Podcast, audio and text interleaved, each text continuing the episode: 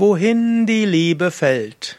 Das ist zum einen ein Sprichwort, ist das Thema einiger Gedichte und auch Kurzgeschichten und auch Filme. Wohin die Liebe fällt. Es gibt verschiedene Analogien über die Liebe. Es gibt den Amor, den Cupidor, der mit seinen Pfeilen letztlich die Liebe verschenkt.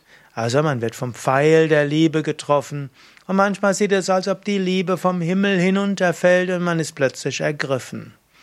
Wohin die Liebe fällt, dort ist man von Liebe ergriffen. Wohin die Liebe fällt, dort treffen sich zwei Menschen.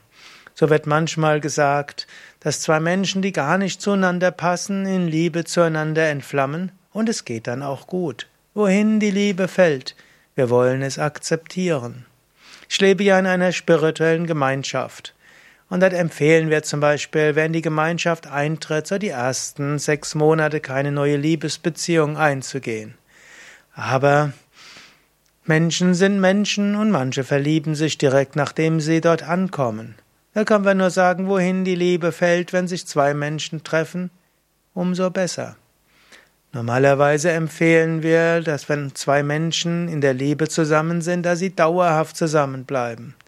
Aber manchmal verliebt sich jemand aufs Neue.